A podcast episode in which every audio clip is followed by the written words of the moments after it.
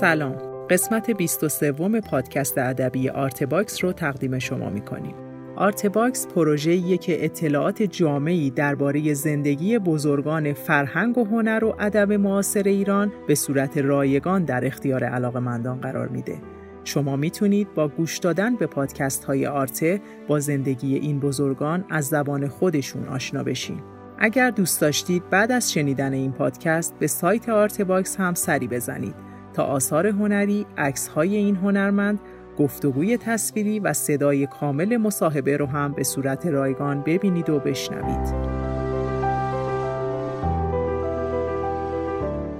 پروژه آرته صرفاً با اتکا به حمایت‌های مالی علاقمندان فرهنگ و هنر پیش میره. اگر مایل هستید در ثبت تاریخ معاصر فرهنگ و هنر ایران سهیم باشید، می‌تونید با حمایت‌های مالی ما رو یاری کنید. لینک هامی باش که در توضیحات این قسمت قرار گرفته راهیه برای کمک به پروژه آرته.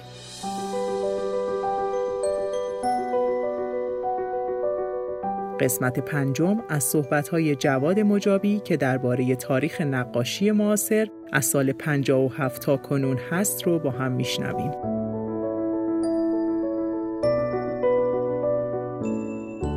آرته تاریخ شفاهی فرهنگ و هنر و ادب معاصر ایران.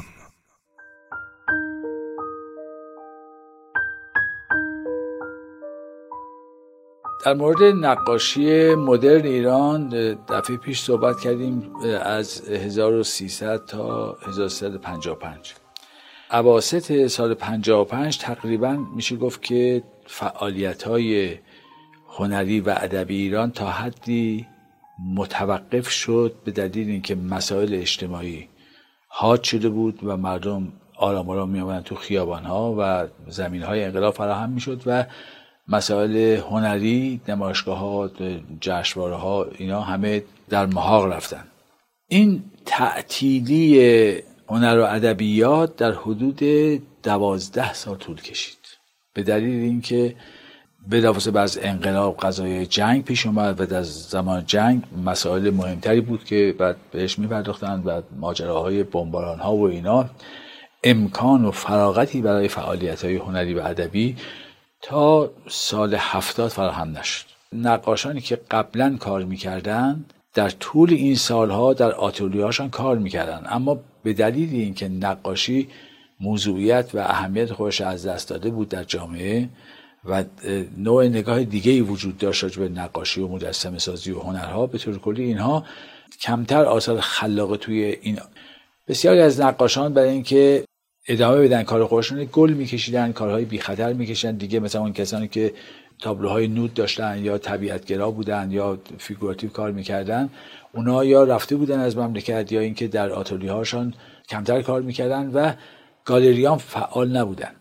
اما یک اتفاق مهم افتاد. یعنی کار گرافیک و نقاشی در, این در قبل از انقلاب تا دهه هفتاد یه دفعه یه اوجی گرفت.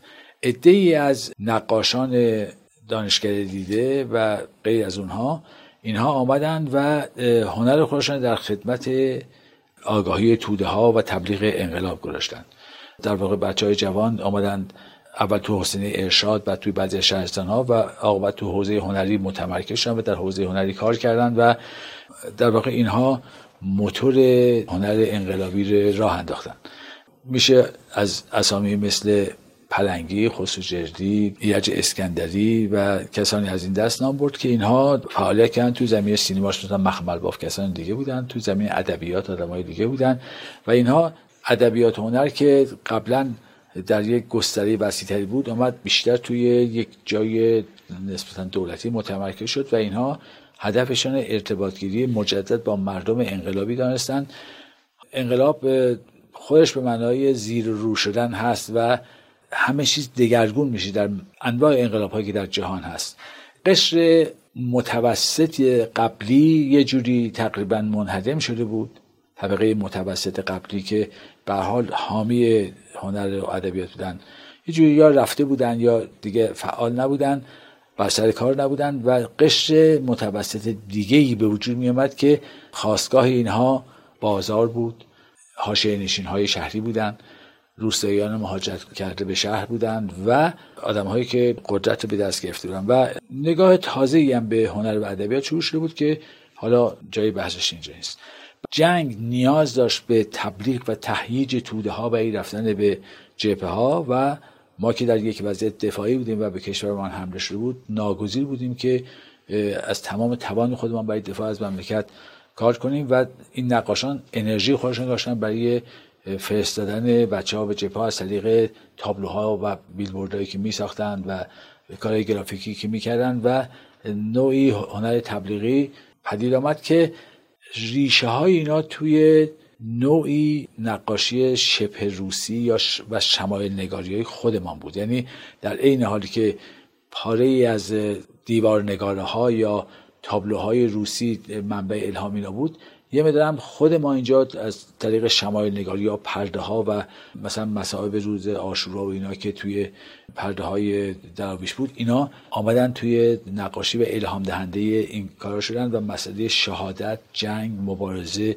برای مملکت و قضایی از این قبیل حاد شد و بعضی از اینا توی این زمینه نامآور شدن.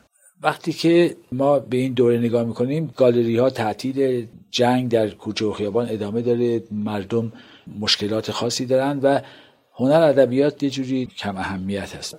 تا اینکه جنگ تمام میشه. به محض که جنگ تمام میشه گالری سیهون اولین گالری بود که باز شد و گفت که خب حالا بیایم بجز این نقاشی که هست و تبلیغ میشه یه نوع نقاشی دیگه هم وجود داره و اون کارا رو به نمایش گذاشت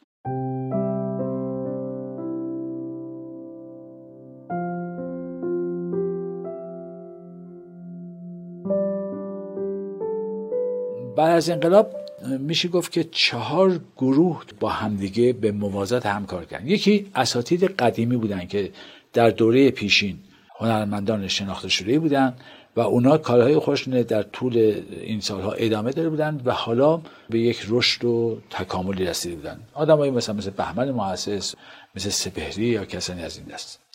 یک عده بودن که جوانیشان در قبل از دهه 60 بود ولی حالا فعالیت کرده بودن الان به یک حالت رشدی رسیده بودن و نامآور شده بودن. اینها دو گروه بودن. یک گروه همونجور که گفتیم کسانی بودن که هنر خودشون در تبلیغ مسائل انقلابی و جنگی گذاشته بودن. یه دم کسانی بودن که با بهشون میگیم نقاشان آزاد که نقاشانی هستن که ایده هایی به جز مسائل روز تعقیب می‌کنن مثل یعقوب امام پیش نصرت الله مسلمیان مهدی صحابی که اینا موضوعاتی که جنبه تبلیغی و ترویجی نداره مطرح می‌کنن و برای خودشان یه راه دیگه ای در نظر ولی اینا یا کوروش شیشگران که اینا قبل از انقلاب فعالیت می‌کردن ولی هنوز کارشون عرضه نکردن. از انقلاب مجال پیدا کردن که کارشون عرضه کنن و این دوتا گروه به موازات هم دیگه پیش رفتن که یکیش بیشتر شکل ایدئولوژیک و دولتی داشت و حمایت می‌شد. یه دم نه. در کنار اینا کارهای خودش می‌کنن ولی هر دوی اینا در سالهای بعد از 60 مطرح شدن. یک گروه هم هستن که اصلا تربیت شدگان دوران بعد از دهه 60 هستن. یعنی وقتی که جنگ دفاعی در ایران در جریان بود عجیبه که بسیاری از خانواده تو همون شرایط دشوار بچه های خودشون فرستن به کلاس های نقاشی و موسیقی. اینکه چگونه یک ملتی به طور فطری و آگاهانه حس می‌کنه که ممکنه هنر در خطر باشه و بچه هاشون تو اون شرایط دشوار میفرستن تو کلاس هایی که موسیقی یاد بگیرن که اصلا ضرورتی ظاهرا نداره یا اینکه نقاشی یاد بگیرن خیلی اهمیت داره. یکی از دلایلش البته این بوده که استادان نقاشی و موسیقی ما که بیکار شده بودن اینا در خانه هاشان کلاس گذاشته بودن و شاگرد می‌خواستن اما این تنها انگیزه نیست. انگیزه اصلی است که مردم حس می‌کنن که بالاخره هنر خودشون رو باید نگه دارن و بچه هاشون رو میفرستن و این بچه که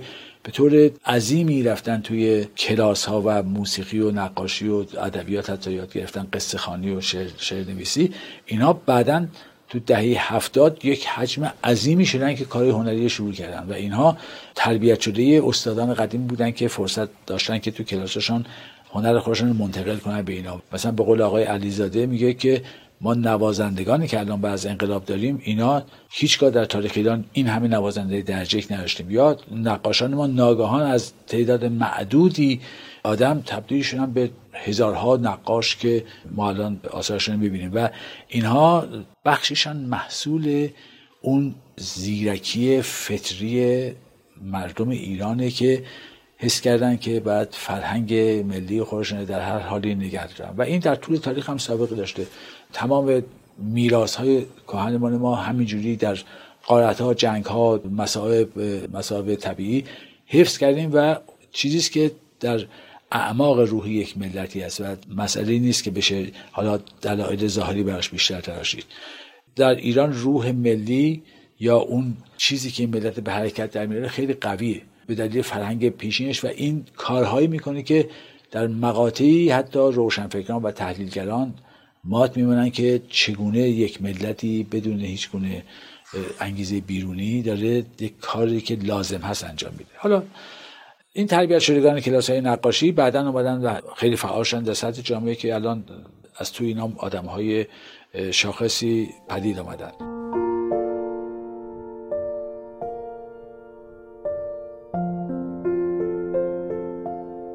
در آغاز دهه هفتاد یعنی در واقع میشه گفت 28 آبان هفتاد اولین بینال تهران برگزار شد.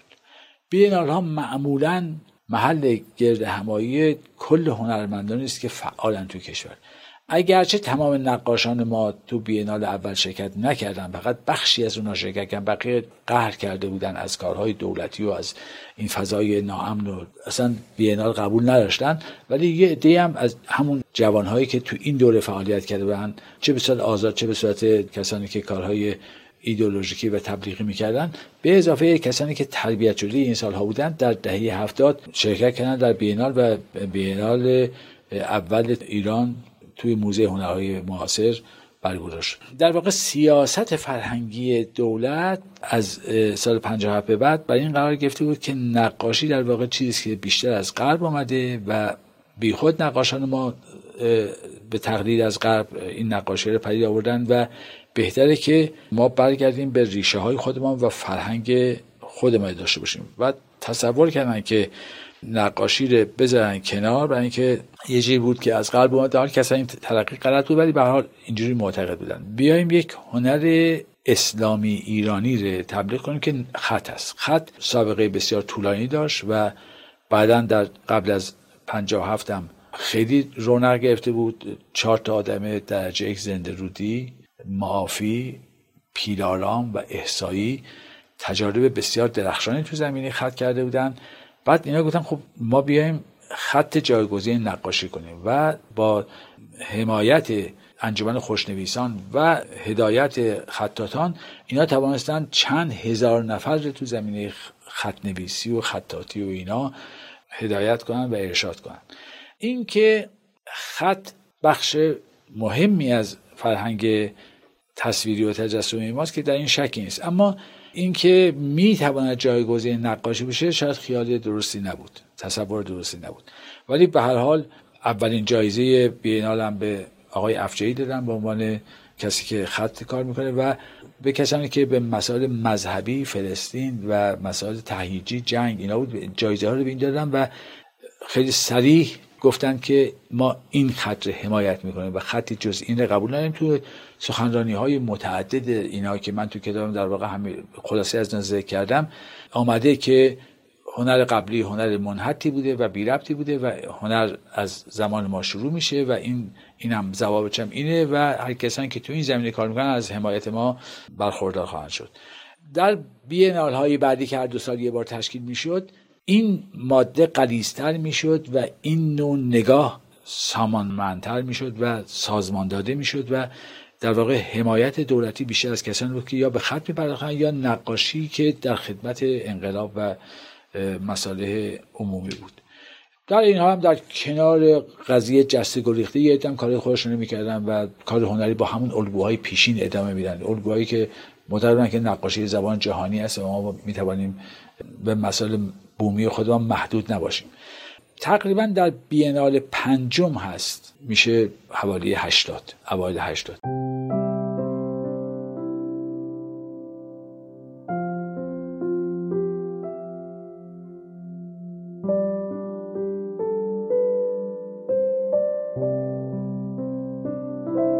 در بینال پنجم هست که تقریبا این تب فروکش می‌کنه بعد از ده سال و اینا می‌بینن که این تاکید فراوان یعنی مسئولان فرهنگی می‌بینن این تاکید فراوان روی هنر اسلامی شاید درست نباشه بلکه هنر ایرانی یا هنر اسلامی اینا اینا اصطلاحات درستی نیست بلکه هنر یا یه چیز هنر هست یا نیست دیگه. وقتی که دیگه بگیم هنر مسیحی هنر بودایی هنر فلان حرفا اینا اسمگذاری است که زیاد اصالت نداره. شعر یا شعر هست یا شعر خوب است یا شعر بده دیگه بس شعر نو شعر کهنه نمی‌دونم شعر نیمدار این قضايا اینا اصلا راه به جای نمی‌بره و سالها بعد این قضايا بحث این قضايا دعواش قبل از که ماجرای هنر اسلامی مطرح بشه در دوره قبل از انقلابم مثلا ده سال عمر همه طرف شد روی اینکه شعر نو خوبه یا شعر کهنه دار که شعر شعر رودکی ما لذت می‌بریم شعر مولوی هم لذت می‌بریم شعر نیما و شاملو هم لذت می‌بریم. شعر خوب وقتی گفته میشه هنر خوب وقتی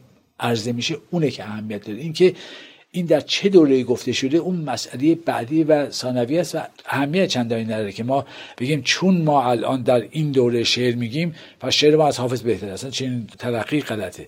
و از اول دهه 80 این گروه های کمی تو همدیگه قاطی شدن. یعنی اون سه گروه عمده استادان قبلی که نامآور بودند و شناخته بودند در سطح جامعه کسانی که در دهه 60 تا 70 مشهور شده بودند و کسانی که کارهای تبلیغی و مذهبی و ایدئولوژی می‌کردن و نقاشان جوان اینا دیگه اون مرزها از بین رفت و اینا به این آگاهی رسیدن که خلاقیت آثار هنری منوط به زمان و مسائل خاصی نیست بلکه اونچه که اهمیت میده به یک اثر هنری این است که به ضرورت زمانه خودش ساخته بشه و واجد ارزش های همیشگی باشه نه ارزش های مقطعی و موردی. بعد گالری ها کم کم بعد گالری سیهون که شروع کرد نقاشان پراکنده جمع کرد و کار اینا نمایش داد گالری دیگه هم فعال شدند و موزه هنرهای معاصر در این زمینه بعض دهه 80 فعال شد و هنر روی ریل اصلی خودش که از قدیم حرکت می‌کرد افتاد دوباره افتاد روی ریل.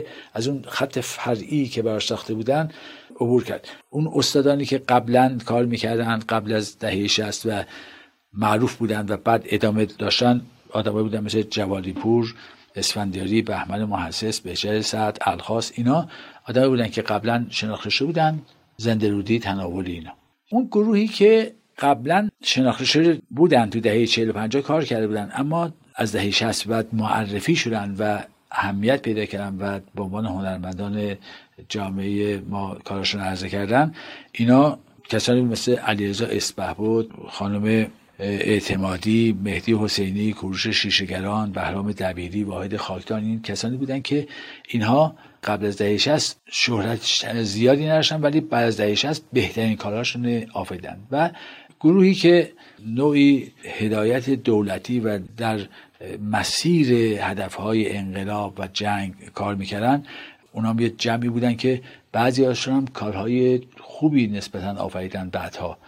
مثل خسوجردی و ایرج اسکندری و حبیب صادقی کسانی از این دست. که الان بسیاری از اینها دیگه اون روش از اون دوره های قبلی خودشان عبور کردن و در واقع به خود نقاشی بیشتر وابسته هستن. مثلا خود خسوجردی بعدها یه سری کارهای دیجیتال داره که خب کارهای مدرنی هست و در شبیه کارهای کارش که دیگران انجام میدن. یا پلنگی و صادقی و کسان دیگه. ولی نقاش اون موج نقاشانه که در این دوره از این کلاس ها در آمدن و تو عرصه هنر آشکار شدن اینها تعداد بسیار زیادی هستند که یک جریان نیرومند هستند و از توی اینا خب یه عده‌ای مثل پویا آریانپور آشکار شدند.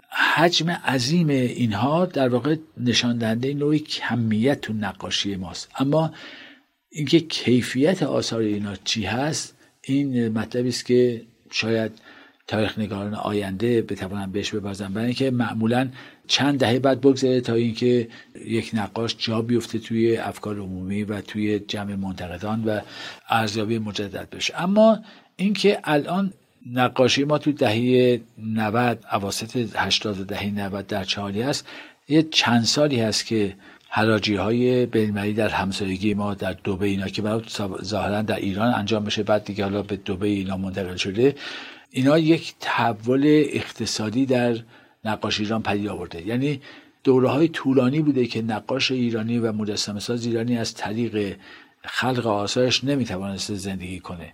الان خوشبختانه این حراجی ها کمک کردن که قیمت تابلوها در یه حد معقولی باشه.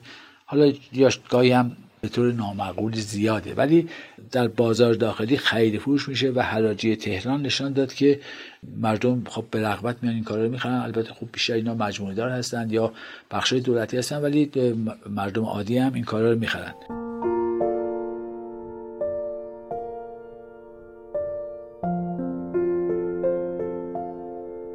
این ایده درست پیدا شده که تابلوی نقاشی فقط یک امر ذوقی نیست که شما یه تابلو بخرید و آویزان کنید به اتاقتان لذت ببرید این این هست این یه رسمی است. اما الان تابلو نقاشی به عنوان یک ابزار سرمایه گذاری هم مطرح شده و این خیلی مهمه که شخص یه تابلوی بخره از یه نمایشگاهی از یه گالری و بعد چند سال بعد این قیمت بیشتری پیدا کنه و بتونه بفروشه. نقاشی داره وارد این محله اقتصاد درست میشه. یعنی بازارش به وجود اومده هم بازار بیرونیش که حراجی های پاریس و لندن و دوبی و جاهای دیگه است هم بازار داخلی که اکسپو های تهران است و در اینجا آثار فروش میره. البته یه از هنرمندان شکایت دارن که این پشتش نمی‌دونم دلالی هست نمی‌دونم نوع جهتدهی هست یه هست. اینا وجود داره. این اصلا از عوارض سرمایه داری به کارش هم نمیشه کرد. ولی در عین حال همینی که تابلو قیمتش در حدی قرار می‌گیره که می‌تواند زندگی هنرمند بچرخانه و اون بتواند به کارش ادامه بده این مسئله خیلی مهمه. چون وقتی که کار فروش نده نقاش بعد یک مدتی رها می‌کنه این کار و یه به کار دیگه میبرزه گاهی بسیار تفننی به کار به کار نقاشی میبرزه. ولی وقتی که خود نقاشی بتوانه یه درآمدی ازش کسب بشه خب هنرمند هم بیشتر فعالیت می‌کنه حرفه‌ای میشه و بعد تو حرفه خودش سعی می‌کنه که نامآور و یگانه بشه و یه ابداعی بکنه. خیلی حرفه‌ای شدن توی عالم هنر اهمیت داره و تو نقاشی ما داریم دوباره به طور درستی وارد حرفه شدن میشیم. یه دوری قبل از دهه 60 با فرمایش بزرگان این حرفا بانک ها و مؤسسات تابلو می‌خرن. اون تصنعی بود. ولی الان تقریبا شخص می‌دونه که این تابلو بخره از یه جوانه که فعلا ناشناخته است. این می‌دونه در آینده این هنرمند اگر معروف شد این تابلو به قیمت بسیار گرانی بفروشه و این همونقدر سودآوری که حالا یه زمینی بخره بفروشه. و این اهمیت داره و من تصور می‌کنم به رغم تمام ایرادایی که داره نباید این قضیه کاملا منفی نگاه کرد بلکه دیگه اقتضای بازار هست که این کار انجام بشه. چیزی که مقصود من هست اینه که بازار به هر صورتی باید به وجود بیاد بعد اون بازار باید تصدیح بشه. همینجوری که برای رسیدن به آزادی بیان ما از یه دوره هرج مرج باید عبور کنیم. تا برسیم به آزادی بیان. چون به میگن شما آزادی هر حرفی بزنید یک مش پرتپلان گفته میشه. ولی باید تحمل بشه این پرتپله ها تا اینکه آدما خسته بشن از مزخرف گوییشن و بالاخره فز اسکان که بس یه حرف معقولی بزنن و خیرار داشته شما این امر طبیعیه که ما از در هر زمینی از یه دوره آشوب عبور می‌کنیم و اینکه دولت ها و سیاست گذاران و خود افراد حرفه بتوانند تحمل کنند این آشوب و این بحران رو و این بحران اصلا بگذارنن این مسئله است که بستگی به فرهنگ اونجا داره و من تصور می‌کنم که این فرهنگ توی جامعه ما تقریبا وجود داره که ما بتوانیم دست کم تو مردم وجود داره که ما بتوانیم با یه شکیبایی به آینده نگاه کنیم.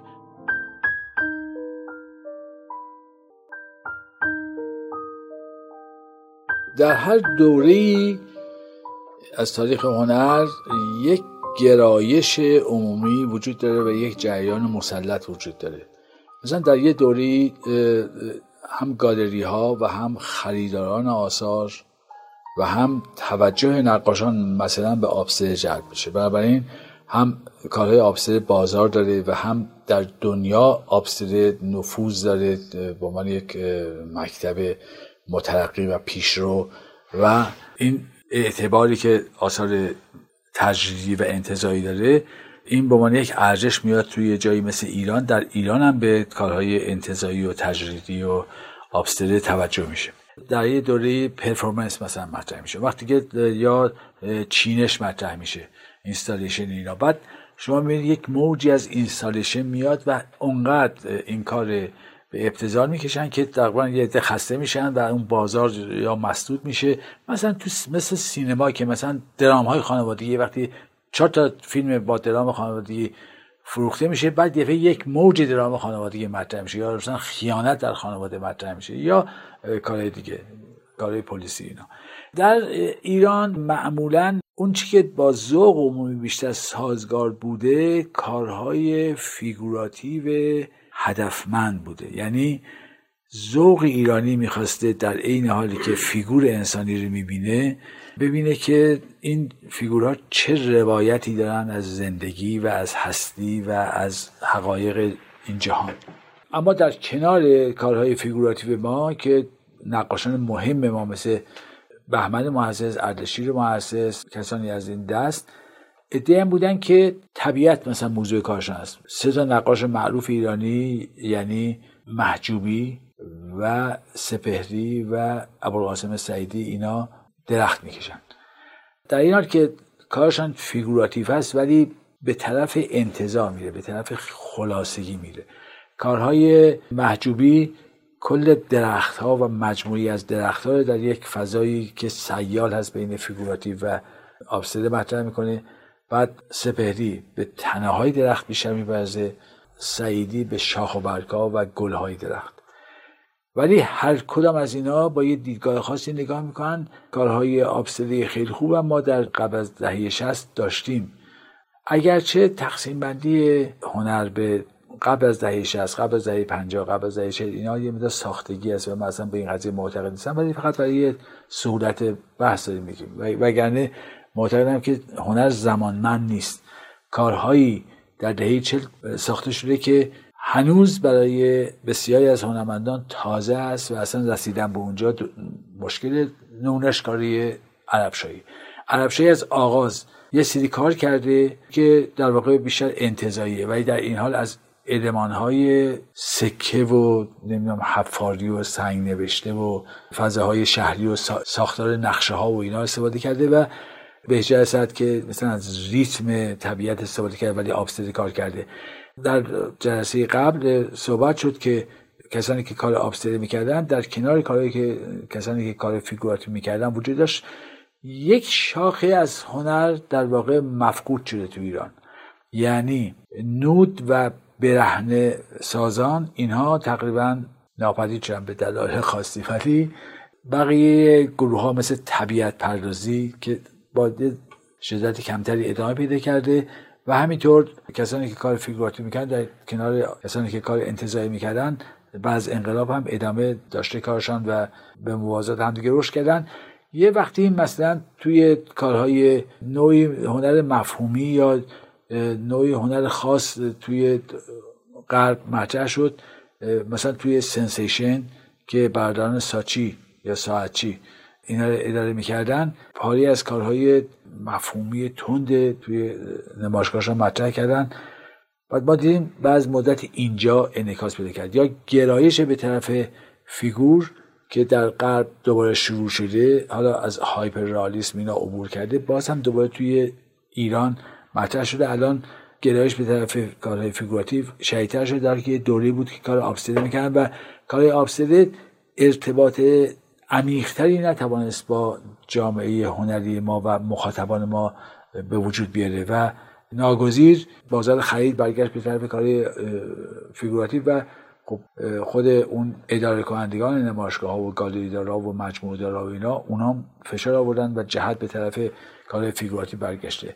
اگرچه توی همین قضیه فیگوراتیو هم تقلب های زیادی به چشم می‌خوره که خیلی هم البته اینا دیگه کاری است که یه عده می‌کنن و فکر می‌کنن که از چشم تیزبین بقیه دور میمانه برمیدارن عکس می‌گیرن بعد روی بوم چاپ می‌کنن بعد روی اون رنگ می‌ذارن و کارهای از این دست که همه این قضیه رو تقبیح می‌کنن و فکر می‌کنم که این باعث فساد نقاشی میشه. که نه اینا یه چیزای گذرایی هست و یه مشالاتان همیشه توی یک حرفه پیدا میشن و این کار انجام میدن. تاثیر چندانی هم نداره.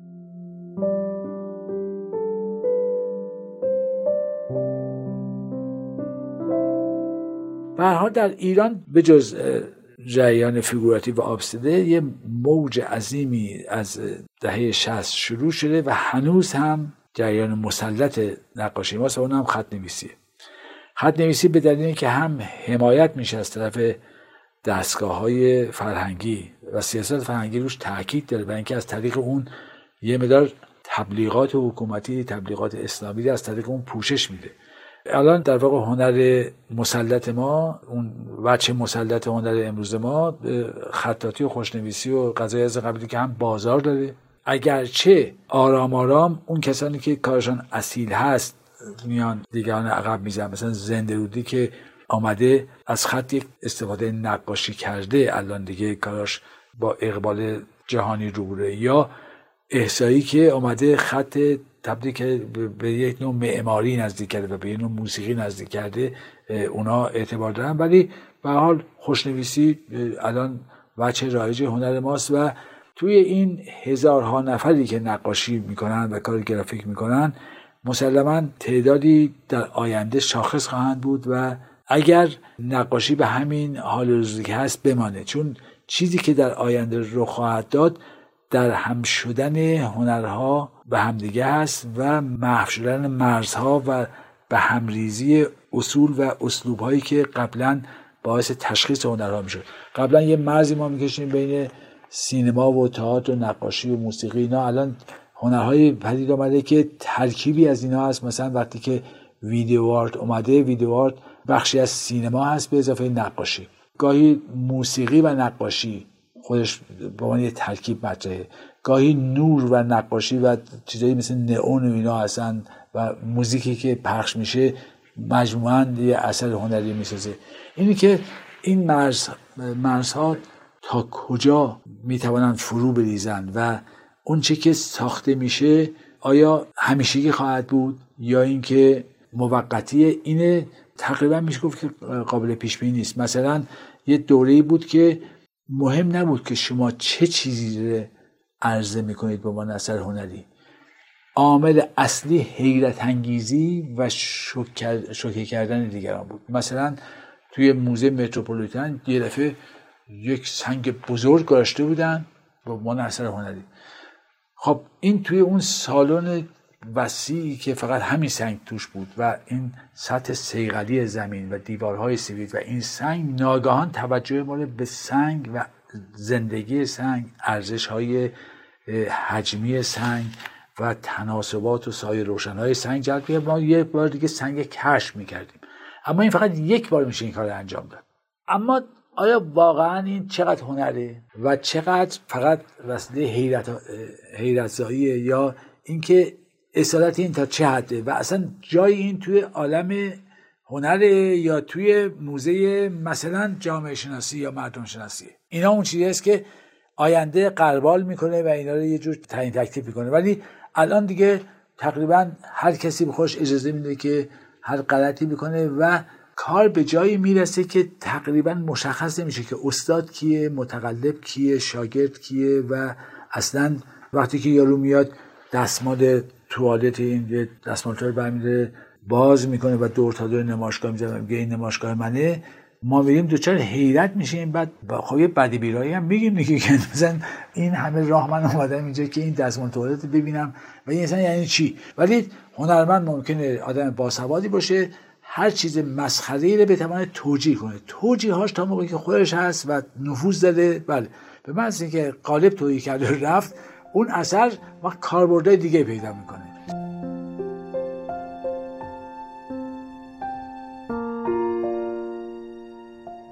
من تصور می‌کنم که سرمایه داری یکی از هدفهاش اینه که که با هدفهای دولت هم در نهایت همسو است اینه که هنر تا اونجا که ممکنه بیمعنا بکنه یا کم معنا بکنه و جهتدهی رشد و تکامل ذهنیت انسانی رو یه جور مهار بکنه و پوچی و بیمعنایی و یاوگی و اینا رو چیز کنه. برای اینکه بر مردمی که نادان هستند و به مسائل اساسی فکر نمی و به مسائل درست فکر نمی کنند حکومت کردن بر اینا آسانتره تا حکومت کردن بر یک ملتی که چهارچشمی مواظب اوضاع و همه چی تحلیل می‌کنه تو ذهنش و هوشیاره و آگاهی داره و از اطلاعاتی که داره استفاده می‌کنه و پیش بینی کار خودش و این ممکن به موانع حکومتی بر بخوره مثلا سرمایه‌داری غرب استاد مخشوعی و یکسانسازی جامعه است به دلیل اینکه وقت اداره اون جوامع آسان تره آشوبات اونجا کمتره. امکان بروز انقلاب و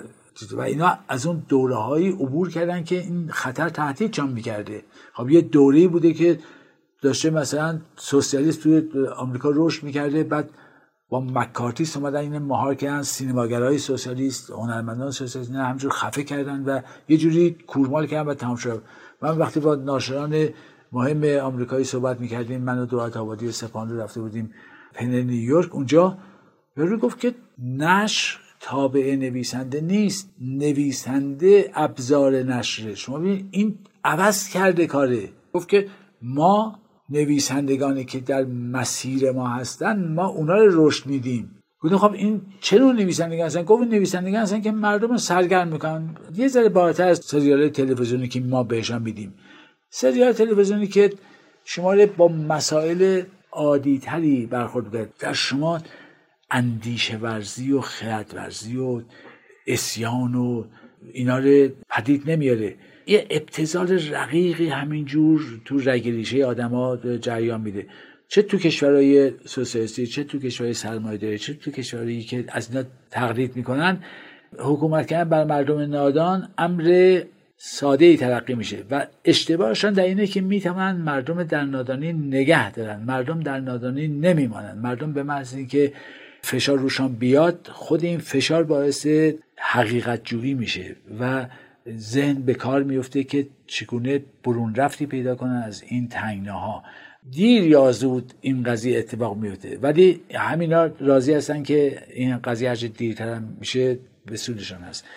مهار کردن توده ها و بازی کردن با افکار عمومی که هنرم وسط افکار عمومی قرار داده. یعنی به حال هنرم یکی از ابزارهایی است که با افکار عمومی سر کار داره. این چیزی بوده که در آینده وضع از اینکه هست بدتر خواهد بود و الان امکانات جدیدی پدید آمده که مهار از پیش بینی آینده تقریبا ناامید می‌کنه. ما قادر به پیش بینی آینده نیستیم. یعنی قبل از که اینترنت بیاد ما اینکه میلیاردها اطلاعات در اختیار ما هست و ما می‌تونیم از استفاده کنیم چنین چیزی نداشتیم.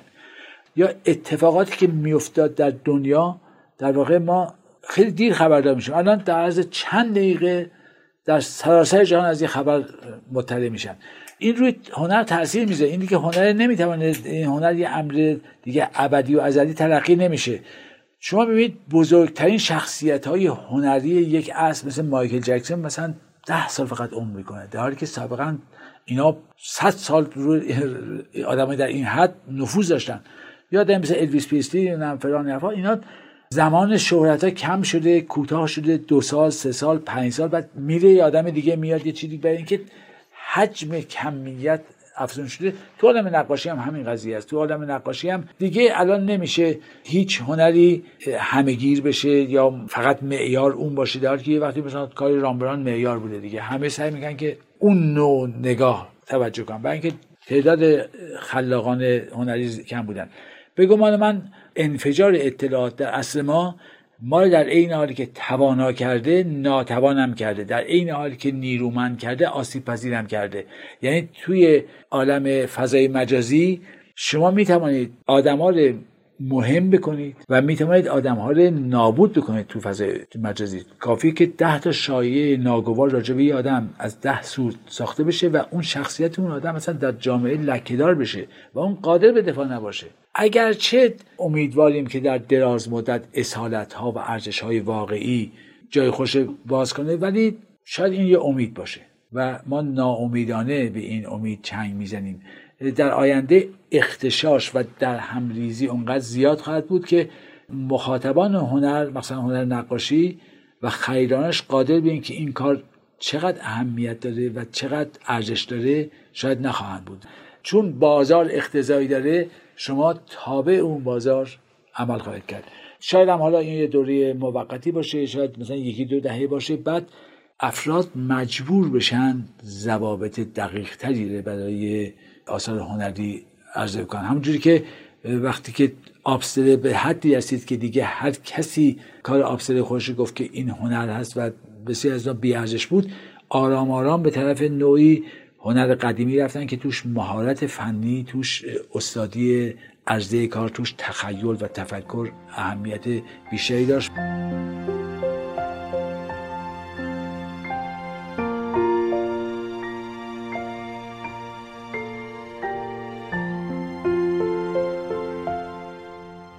حالا البته ما چون اینجا در خارج از گردونه سریع تمدن جهانی هستیم اینجا آرامتر این قضایا پیش میاد و میشه براش چاره اندیشی کرد. چاره اندیشی به معنی نیست که جلوی چیزی بگیریم چون جلوی هر کاری حتی غلط هم باشه بگیریم سانسوره. ما باید راه رسیدن به چیزهای درست همبار کنیم نه اینکه جلوی کار بگیریم. ما حق نداریم مثلا یا کسی کار الفیه شرفیه تو نقاشی عرضه می‌کنه کارهای مبتزل عرضه می‌کنه بگیم که این کار قدغن این اصلا سانسوره. اما همین کاری که متاسفانه در مورد کار مدیری کردن در حاشیه پزشکان آمدن امضا کردن که این اثر پخش نشه این توهینه. شما بستید بذارید این کار پخش بشه این یه نوع انتقاده. انتقاد تنظیمیزه هیچ ایرادی هم نداره. شما با عملتان نشان بدید که این کارها اونقدر جدی و دقیق نبوده و شما نتوانستید نشان بدید. جلوی این کار گرفتید و این کار زشته. این سانسوره و هر نوع سانسوری حتی اگر بنده به عنوان نویسنده یه روزی بیام اصرار بکنم که جلوی کارهای مبتذل فلان نویسنده گرفته بشه. همونقدر مزهکه که حالا دیگران میان راجع به کارهای ما این فشار می‌زنن خلق اثر بعد آزادانه انجام بشه. حتی اون آدمی هم که کاغذ توالت میاره می‌ذاره تو نمایشگاه اونم بعد بیاد بذاره. اما اینکه مردم چقدر اون نمیرن می‌بینن و چقدر آگاه هستن که بتوانن قضاوت کنن و داوری کنن و ارزیابی کنن اونجاست که ما مشکل داریم.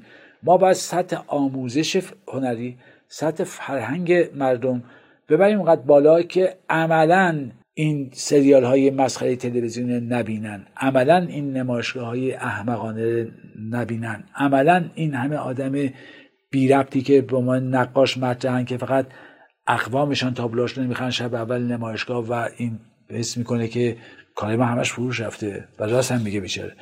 مخاطبان ما متاسفانه ابزار شناخت هنری در اختیارشان قرار نگرفته. ما هیچ وقت نمی‌دونیم مردم خودمون متهم بکنیم که اینا نادانن. مردم بسیار دانه هستن ولی باید بهشون دانش داد باید بهشون آگاهی داد. اون دانش در اومد ما ندادیم. الان همین کاری که به گمان من به من حسن ختم بگم این کاری که الان زیباسازی شهر تهران کرده که تابلوهای موزه آورده در خیابان تنگاشه این کار درخشان درجه یکه. ولی این باید تداوم داشته باشه و شکل دیگه داشته باشه.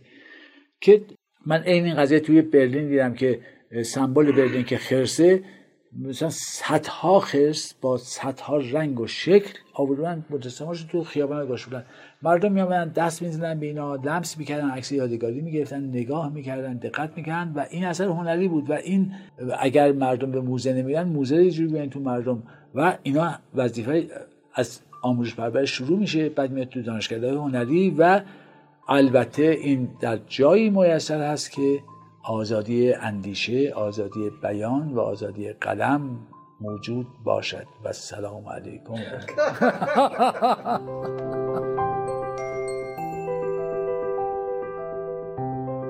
خیلی ممنون که وقت گذاشتید و پادکست ما رو شنیدید. در قسمت بعد جواد مجابی درباره فعالیت ادبیش برامون صحبت می‌کنه.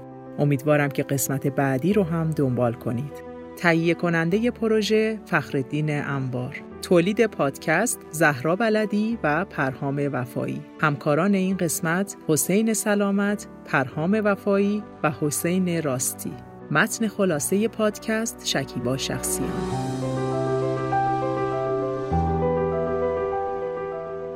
من مریم بلدی هستم و می‌خوام بخش جدیدمون آرت‌کست رو هم بهتون معرفی کنم. ما در آرت‌کست داستانهایی از سرگذشت بزرگان فرهنگ و هنر و ادب معاصر ایران رو براتون میگیم که دیگه در بینمون نیستند. امیدوارم آرت‌کست رو هم دوست داشته باشید.